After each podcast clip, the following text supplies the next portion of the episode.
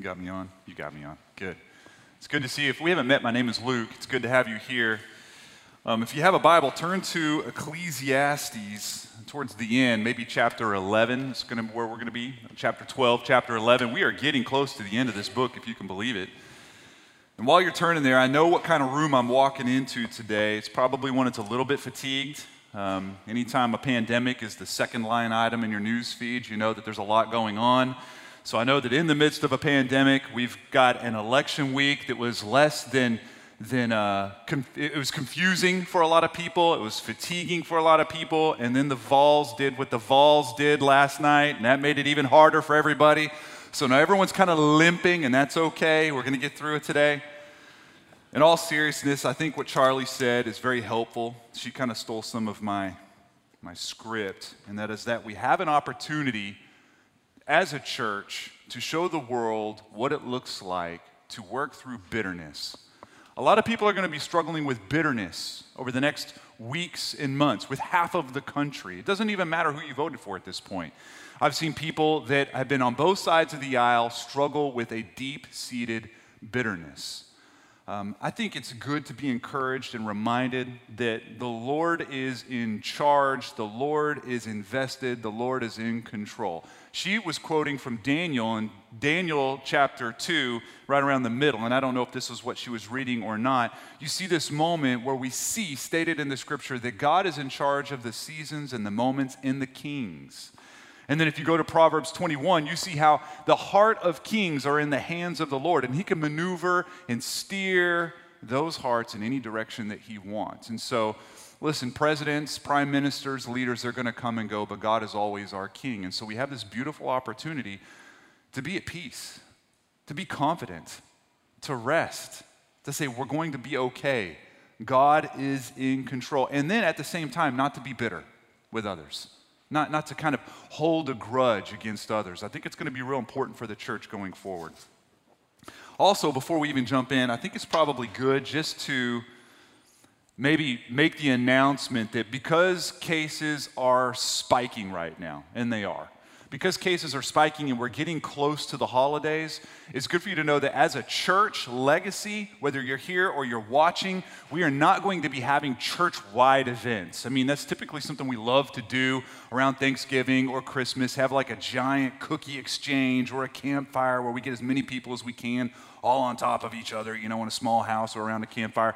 Probably not the year to do that because we want to protect your holidays and don't want you getting into some situation where you have to quarantine for two weeks during the holidays. So, what we'll do is we'll defer any of these kind of holiday functions, whether it's a Thanksgiving or a Christmas one, to your missional communities and just let your com group leaders and co leaders kind of maybe steer how that could look for you because you guys are the eyes on the ground and you kind of know your situation and what is and is not possible. So, we're going to defer all of that to our missional community leaders and co leaders, and we're talking to them about that as well individually. So, but if you have your Bible and you're in Ecclesiastes, this is going to be a helpful passage for us. I'm excited to go through this passage with you, right? This has been a tough book, has it not? We're almost done with it. I mean, I'm getting a lot of great feedback from the book of Ecclesiastes. I got to say, as a preacher, it'll stretch you. These are hard passages to preach. I'm actually looking forward to getting out of this book, if it makes any sense. But today and next week, I think is going to be really helpful.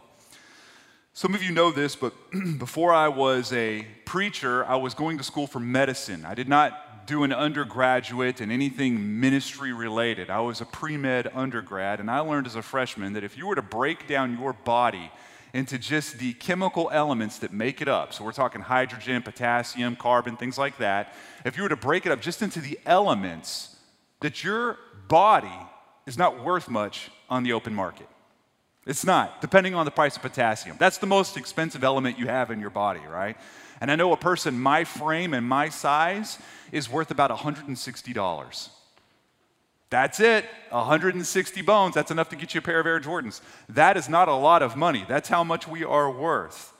And Solomon is going to state in our passage today that when we die, the dust that we are returns to the earth as it was, which makes it sound a little bit less valuable than $160 when you think about it.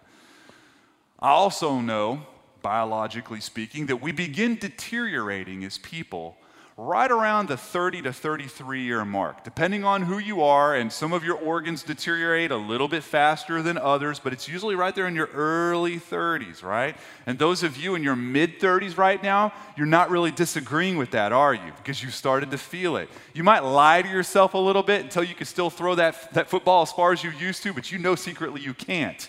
You're starting to feel the changes physically. Maybe not all at once. I can still do the things I used to do, but I have to warm up a really long time now, I've noticed, right?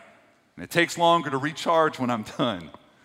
According to Garmin, as of this morning, in this last decade, the last 10 years, I've traveled almost 26,000 miles, whether by bike or running or swimming, all on the same pair of knees, the same hips, and the same shoulders, which means they're not worth as much as my wife's right now. All the duty cycles, they are, I am depreciating in my element value. I'm probably worth about a buck 20 when you really think about it. Because all my bones and sinews, they don't work like they used to. I wake up in the morning and my ankles and my knees, they pop and they crackle almost loud enough to wake my wife up, right? Because my body's getting older. My, I had an eye exam just a few days ago, and I knew, I knew going in that dumb chart, it just judges me, you know? I just know I'm gonna fail. And I sit there and I do the best I can. I even fake it and make up a couple letters just in case. I got a 1 in 26 chance, right? Might as well go ahead and take the chance. So I say it, and he just looks at me and goes, Listen, listen, you're getting older, right? And I knew it was bad from that time. So I got a, a different prescription. My hair is gone. I'm aging. I'm only 44, but I am depreciating. I'm arcing downward. Listen, if I was assembled brilliantly and thoughtfully in my mother's womb, which the Bible says I was in Psalm 139, and if I hit my pinnacle age between 29 and 33 ish, somewhere in there, then now I'm starting to disassemble slowly, right? This is the arc of life. Sounds great, doesn't it? Aren't you glad you came today? Isn't this helpful for you? Some of you are like, how much am I worth? If he's worth 160, how much am I worth? You're worth a lot, a lot more than I have. But here's the deal I have a choice with that kind of reality, that kind of information, right? One, I can get vain and depressed and mourn the approaching end of my life. I can do that. Or I can let this reality serve me and glorify God all at the same time. We're more used to option number one, where we deny that there is anything good about the end of a matter, is our sermon preacher in Solomon says in Ecclesiastes. It's easy to just idolize youth and fear death. And what happens when we do this is we kind of ruin the gift of life while we hold it in our hands. And instead of seeing life as having its own beauty in its own phases, in its own times, in its own ways, we instead become very frustrated by the aging process towards death. We simply can't enjoy life very much because the fear of it slipping away and losing it. This is actually the same reason I struggle enjoying the season of fall. Some of you are like this because I've had conversations back and forth. Listen, I see the, the yellow trees, they're beautiful. I get it. I see the orange next to the green tree, next to the red tree. It's stunning. You know why I can't enjoy it? It's the harbinger of winter. That's why, right? Because I know pretty soon all those pretty leaves, I mean, they're dying. Let's face it, they're dying, right? And they're going to be falling from the tree, and cars are going to drive over it, right? And we're going to have to sweep them up or blow them into a, a sack, and, and it's going to be cold, and there's not going to be anything on the trees, and it's just going to be cold, and then it's going to be cold. You see what I'm saying? And so, because of that, because of that, I struggle with the season of fall. Oh my. We're not online or anything. This isn't live cast. that was Charlie Plog.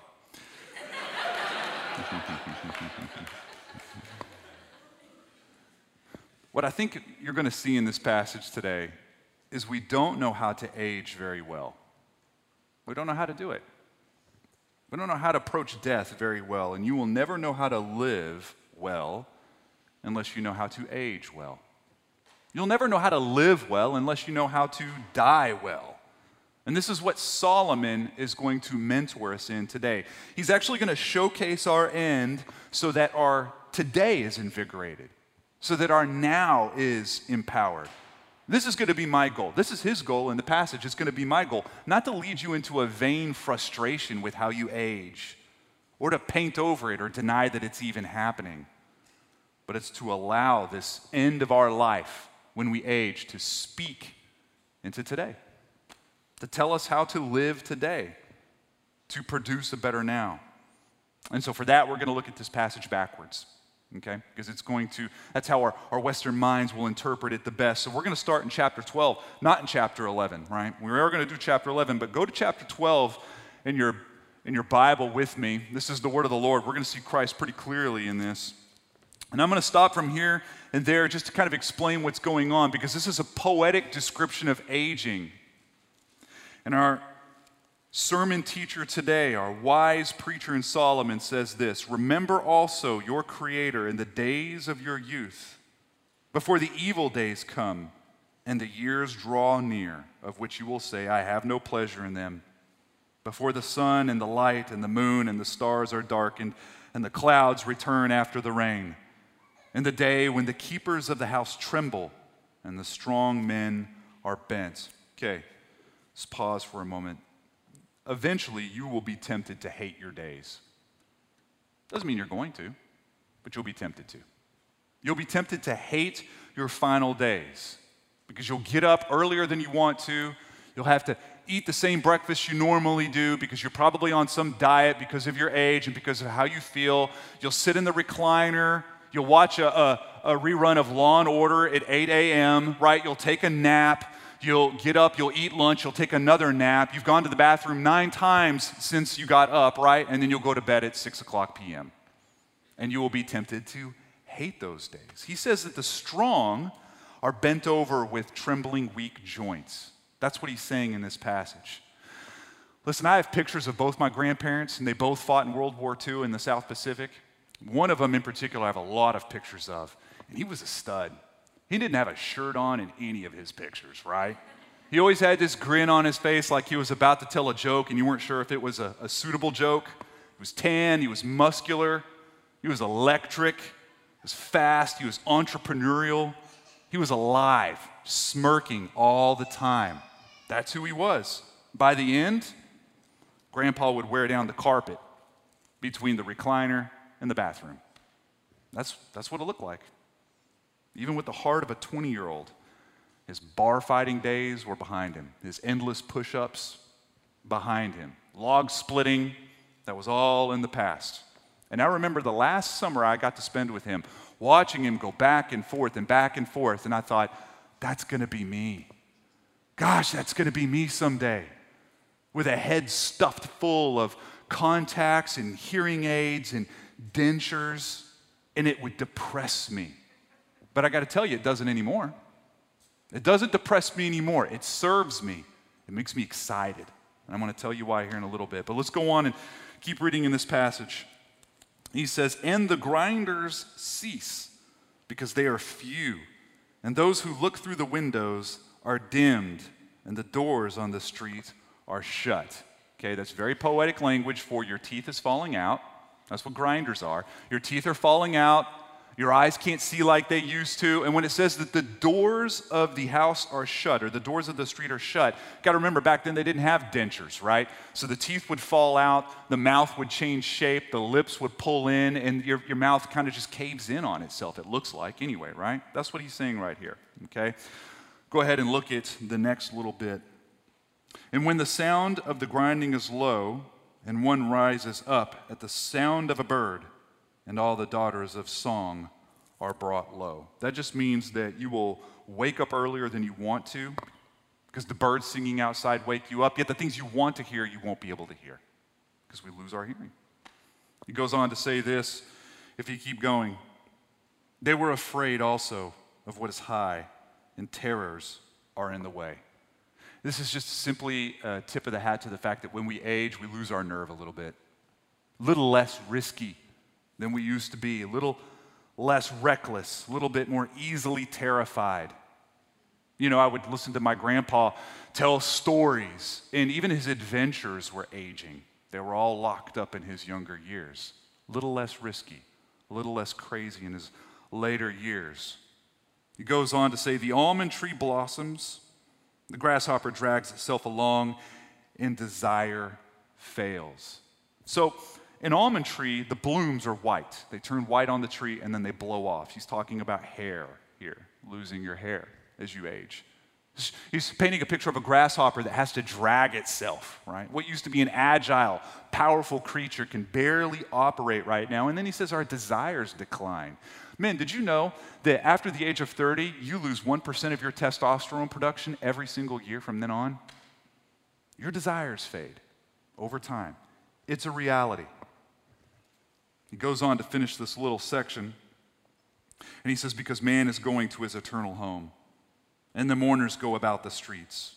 before the silver cord is snapped, that's your spinal cord, and the golden bowl is broken, that's your head, or the pitcher is shattered at the fountain, which is your heart, or the wheel broken at the cistern, and the dust returns to the earth as it was, and the spirit returns to God who gave it.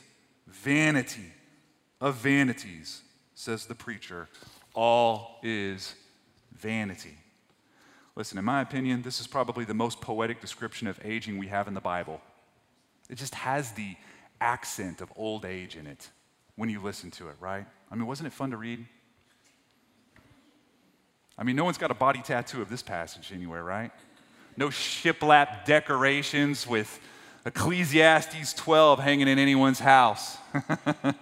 Instagram selfie posts with a little bit of Ecclesiastes 12 at the bottom. Why does he carry us through all of this? Why is it even in the Bible? I mean, it has a, it has a goal.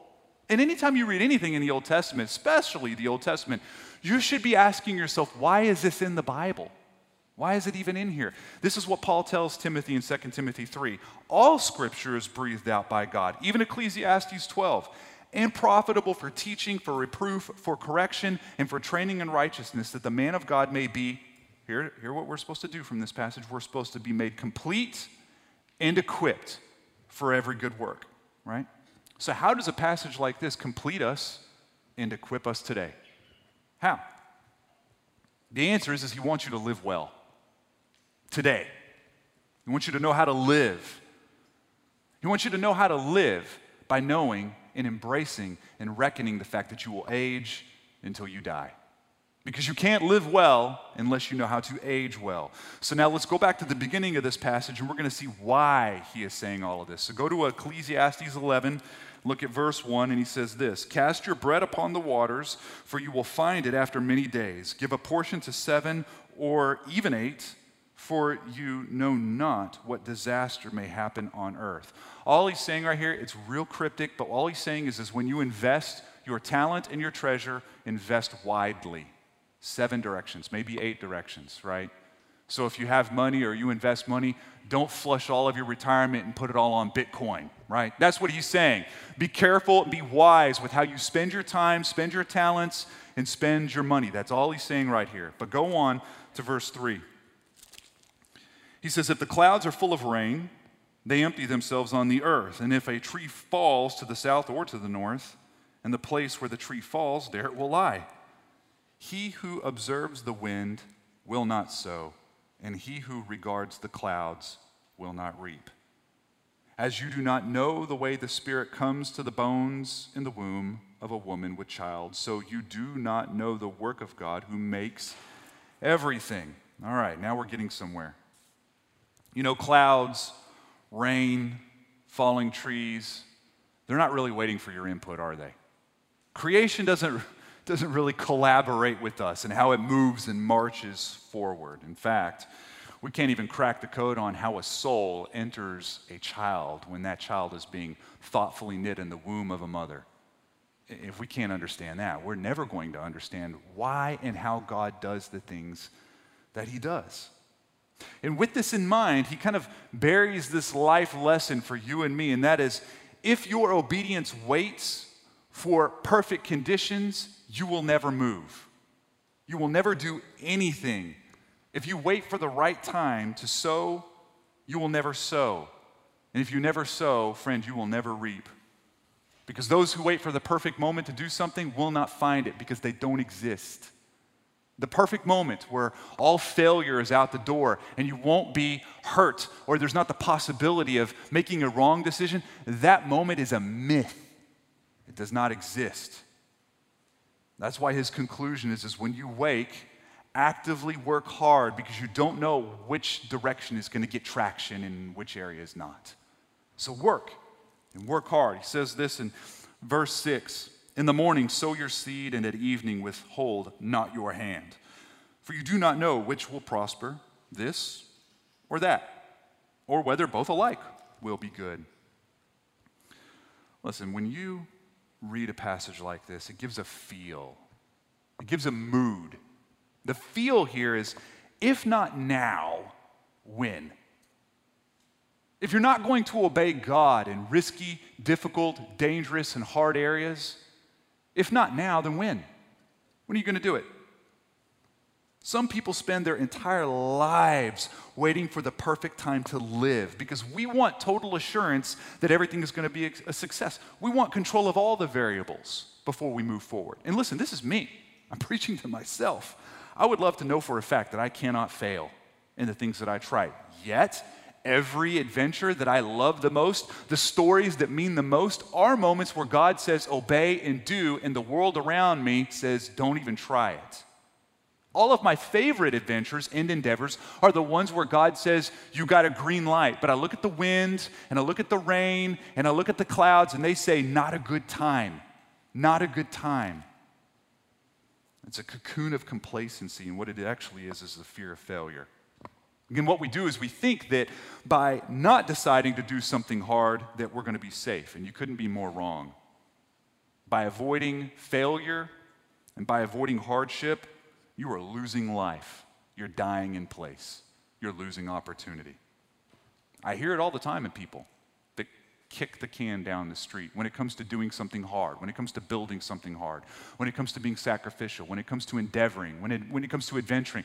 Hey, we're going to have, we're going to wait to have kids. We're going to wait 10 years to have kids. I hear that all the time. Why? So, because we're going to have a lot of money then. you are. No, you're not. We're going to get married in three years. Really? When did you get engaged? Yesterday. Look at my ring. Three years? Why? So we can finish school and have more money set aside. Come on. Right? We're going to give to the kingdom when we have money. That's my favorite. That's a different sermon. I'm going to work really hard not to get off on a rabbit trail there. We're going to talk to our neighbor about Christ after dinner number 92 because we're going to be besties before we let them know of the things that we have heard and seen in Christ Jesus before we testify. There's one. We're going to join a missional community when things slow down. We're going to join a com group. We're going to get invested. We're going to do this when things slow down. You will be the first person ever in the history of humanity to have had things slow down. They don't, they speed up. See, when we're watching the wind and we're watching the clouds, we're not sowing, we're dying in place right where we stand. I think some of us are having a real hard time with God's call for us to obey in areas, and we're not moving simply because it's hard. It's just hard. But you got to know the Christian life is one of action. The Christian life is one of adventure and risk and courage. And no, that's not convenient for anybody. Not for anybody. You see, this has everything to do with how we deteriorate into sulfur and carbon and potassium. It has everything to do with this. Because listen, if we come from the dust and we end in the dust, then let this be the day that we seize for the glory of Christ as we live today, as we act today, as we are courageous today. And if not now, then when? When you can't see anymore? When you can't hear anymore or taste anymore? And you can't move anymore? And you don't even know who's in the same room with you? Is that when you're going to do it? Friends, listen, fight for your marriage now. Invest in the kingdom now. Be involved, parents, now. Evangelize the lost now. Reconcile with your enemies now. Forgive those who you have not been forgiving now. Do it now. Testify to what you've seen and heard now. Have hard conversations with hard people and do it now. Make friends now. Make disciples now. Be discipled now. Risk safety now. Put your addictions down now. Just be obedient now. Because there's never a comfortable time to do something hard. And I mean never. They don't exist. That's what Solomon's saying. He's like, look, do scary and hard things today because there's going to be a day, one day, where your teeth are going to fall out and your hormones are going to revolt, right? And then everyone that's younger than you is now turned into the punk kid, right? And you forgot how to use the internet and someone took your car keys away. That day's coming for all of us, right? I remember the day that they took the car keys away from my grandpa. That was a bit of a rough day. Now, he couldn't see, he kept backing into things. he, was deaf and he was blind. I don't know why it took us so long to take his car keys, but it did. So, but he was upset. And years later, he came to me and he pulled me aside. He said, Luke, listen, if you take me to the dealership right now, I'm going to buy a car right now because no one's going to tell me what I can and can't do. And there's something in it for you too if you take me to the dealership right now. I said, Grandpa, it's not a good idea. Not a good idea. But this is why George Bernard Shaw says youth is wasted on the young, right? Because what happens when we age? We look back on our younger years and we wish that we had a little bit more courage, do we not? I've done this for 22 years now in the ministry. And when I look back, there are times, listen, I don't regret a lot of decisions I've made for sure. And I love what I get to do now. And I love how the Lord has carried me through all of my moronic mistakes. But man, I got to be honest, I wish I'd have thrown the deep ball a little more. I've been consistent, I've been loyal. I'll get a couple yards here, I'll get a couple yards in another play. But man, there are some times, if I could go back and do it all over again, I'd let it rip a few times. But that fear of failure, it's difficult. Ecclesiastes 11, 7 to 10. Let's finish this little piece out. Light is sweet, and it is pleasant for the eyes to see the sun. So if a person lives many years, let him rejoice in them all. But let him remember that the days of darkness will be many, and all that comes is vanity. Rejoice, O young man, in your youth, and let your heart cheer you in the days of your youth. Walk in the ways of your heart and the sight of your eyes, but know that for all these things God will bring you into judgment. Remove vexation from your heart and put away pain from your body, for youth and the dawn of life are vanity. Okay, simply what he's saying is this rejoice when you're young go ahead and slay some dragons, build something, do whatever is in your heart to do, do whatever you see in front of you, and just know that God is going to measure it all. That's effectively what he's saying. But that perfect time you might be waiting for to obey God, it's not coming. It's not coming. Obedience will always hold hands with discouraging circumstances. Always. It will never be the perfect moment for hard action because it's going to require sacrifice. It's going to require you to let go of the dock a little bit. Few, if any, great endeavors in history have waited for the best conditions before action. Very few. And what he's saying is the best solution for uncertainty around us is effort and more effort and more effort after that because you don't know what's going to have traction and what's not. This is what Paul tells or this is what Paul tells a young Ephesian church in chapter 5. Stay where you're at. He says, Look carefully then how you walk, not as unwise, but as wise, making the best use of the time because the days are evil. He tells a young disciple in Timothy, in 2 Timothy, preach the word, be ready in season and out of season. You see, Solomon is calling us to action. And not, not action down the road, but action today, action now. Not out of irresponsibility or selfish pride, right? It's the action that comes from obeying the voice and the words and the leadership of God. And we can see this in the New Testament if you just look at the book of Acts, just a cursory reading of Acts. Do you not see this happening? You see a church in persecution, yet they're making disciples. And they're blowing up at the seams. They're expanding all over, and they're planting churches as absolutely fast as they possibly can. And they didn't do this because they wanted to be seen as entrepreneurial or because they were vying for a, a, a, spot on the TED Talk circuit. They weren't doing this because they wanted to be esteemed among each other. They made hard decisions and they worked hard because they wanted more God. I don't know all of the people that were in the Acts church, but I know that we know from their actions and their words that most knew that today is a vapor and they thought that it might be their last day. The authorities are banging on the door. If not now, when? If not now, if we're not disciples now, then when? If we're not gonna, if we're not gonna throw the deep ball and be courageous and have that hard conversation now, then when? When are we to do it? Listen, if you, I got to say this, if you lead a com group, or you are co leading a com group and you're watching online or you are here, you've been put in the place of making very hard decisions in very inconvenient days, have you not? Right? It's hard to lead anything in 2020, just being real with you. It, to lead a lemonade stand would have been more difficult in 2020. To lead a church has been very difficult. To lead a com group, very hard, right? When do we meet? How many are we allowed to have? Masks, no masks, inside, outside. How do we do food? What about mission? Where did mission go, right? It's different. It was already hard to do something, and now it feels impossible. I have to say this you folks held us together as a church. You missional community leaders, you missional community co leaders, you, you who are high contributors in your missional community, you held us together through a pandemic. God's work through you. Certainly wasn't my 40 minute videos from the basement, right?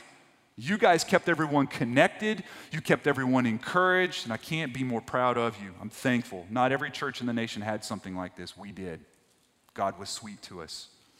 It was because God's work in you provided faithfulness and consistency. So thank you for not waiting for the clouds to tell you it's okay to lead for not waiting for the wind to give you permission to lead. And just as we enter 2021, as we've been talking as leaders, pastoral leaders, residency leaders, staff leaders, as we've had our various retreats and kind of planning sessions and vision sessions for 2021, some of the big questions we have is how do we reignite missional passion and the consistency in this church that we had in 2019? How do we do that? How do we try a bunch of things knowing that a bunch of things are going to fail and then letting people know it's totally okay and actually a good sign when that happens? How do we teach this? How do we make disciples through a mask? How do we make disciples through a screen? I mean, the church was made for pandemics, it was made for volatile seasons. If we can't make disciples now, then when? If not now, then when? How do we handle everyone who disagrees with us? How do we handle those who hate us?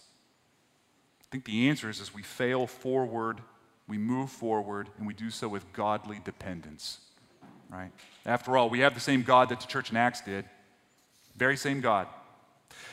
This is a real key piece of the passage. I would say it's the pin that holds this whole passage together is 12:1. Now we read it when we first started.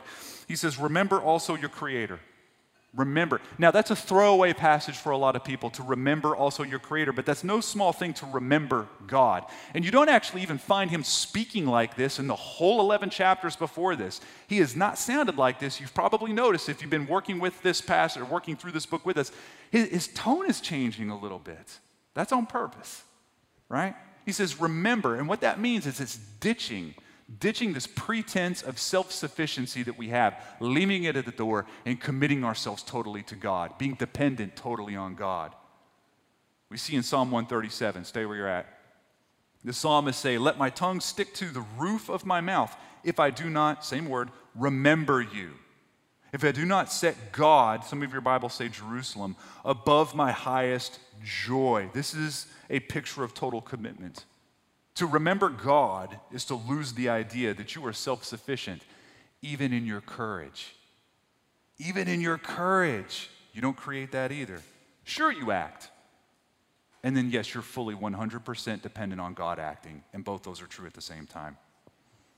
We see Paul kind of talk about this, this dichotomy of action in Philippians 2. He says, For it is God who works in you, both to will and to work for his good pleasure right? When you find courage to obey in difficult matters, when you find the courage to do something hard in a hard moment, you don't find that courage like you found a, a, french fry or a quarter underneath your car seat, right? Or like a sock behind the dryer. If you found courage to do anything, that's because God gave it to you, right for that moment, right for that time, right? If you feel courageous, you finally went through with it, you finally had that hard conversation, you made that hard decision, you did that hard thing. You put something down and you pick something up. You were active. You were living. When you do that, you can thank God for that. triumphantly. Thank God for that. This is good for me to remember God when we make big sacrifices, especially with things we've been putting off. And when the situation looks difficult, and that little person inside of you says, maybe we should wait a day, maybe we should put it off a week, maybe we should do it in a month. Hey, here about maybe we should do it never. How does that sound? That little person that talks to us, I want you to remember the scene of the cross, not for a way of shaming you, that would be odd, but to look at the cross as a scene of inconvenience where nothing looked right. Everything looked like it was the wrong time. The wind and the cloud said, This is not the time. Everything was out of place. Nothing was timely. Yet at the same time, it was forecast and brilliantly designed since even before the oceans were poured. It's God's idea. I mean, when you look at at Jesus moving towards the cross, his disciples tried to talk him out of it, telling him, It's not the time for this, it's not the place for this. He himself was tempted to find another route.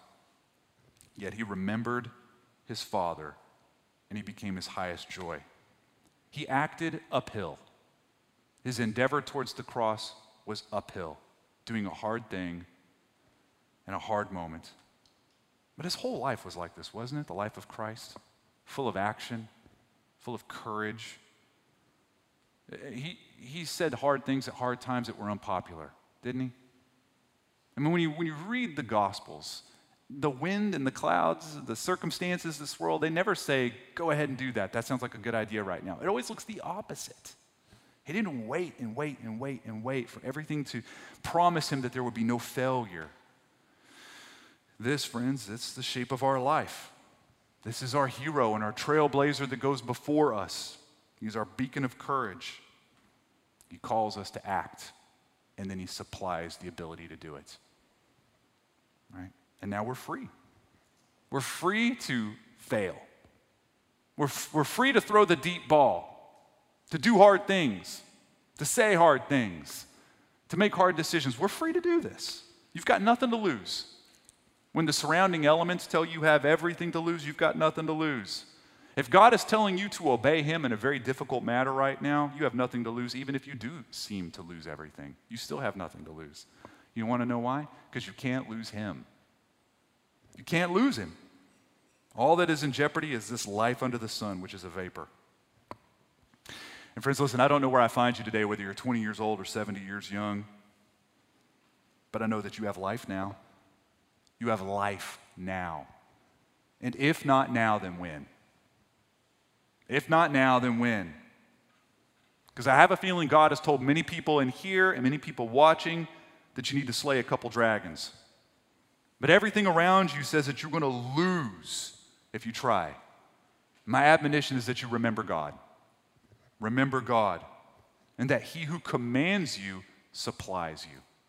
He who is commanding you to be courageous and active will supply the courage and the unction, the will, as Paul says, to do it. Philippians 4, he says, And my God will supply every need of yours according to his riches in glory in Christ Jesus. So make today the day of courage, the day of adventure. Make today the day of putting some things down and picking some things up, right? And listen, if you're a skeptic today, or a searcher of some kind, choose this day courageously to leave this life under the sun, to cling to He who is our highest joy, as the psalmist says. You know, or as Joshua says, he tells us to put away the gods that our fathers served. Put them away. But as for me and my house, we will serve the Lord. Friends, listen if you're searching for Christ, if you're questioning whether this God thing is real, whether you want to throw all of your weight into it, let me ask you the same thing I've been asking everybody else here. If not now, then when? Is it going to be when Christianity is easier? Can I just give you some real talk of what's going to happen? This is what happens when someone becomes a Christian. Your life will get harder, but it will become sweeter. It'll get more difficult, and yet it's going to be more joy saturated. The enemy will hate you with a ferocity, and yet God will love you and adore you with a deep passion. Your desires that you've had your whole life will have competition, and yet there's not going to be any competition at all. You will find inconvenience like you've never felt before, and yet God will give you the courage to act in the midst of it. You will find hard work in front of you in Christianity, and yet your soul will finally rest at the same time. At the same time. Choose this day who you will follow.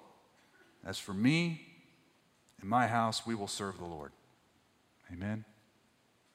Go ahead and stand with me. Let me pray for you.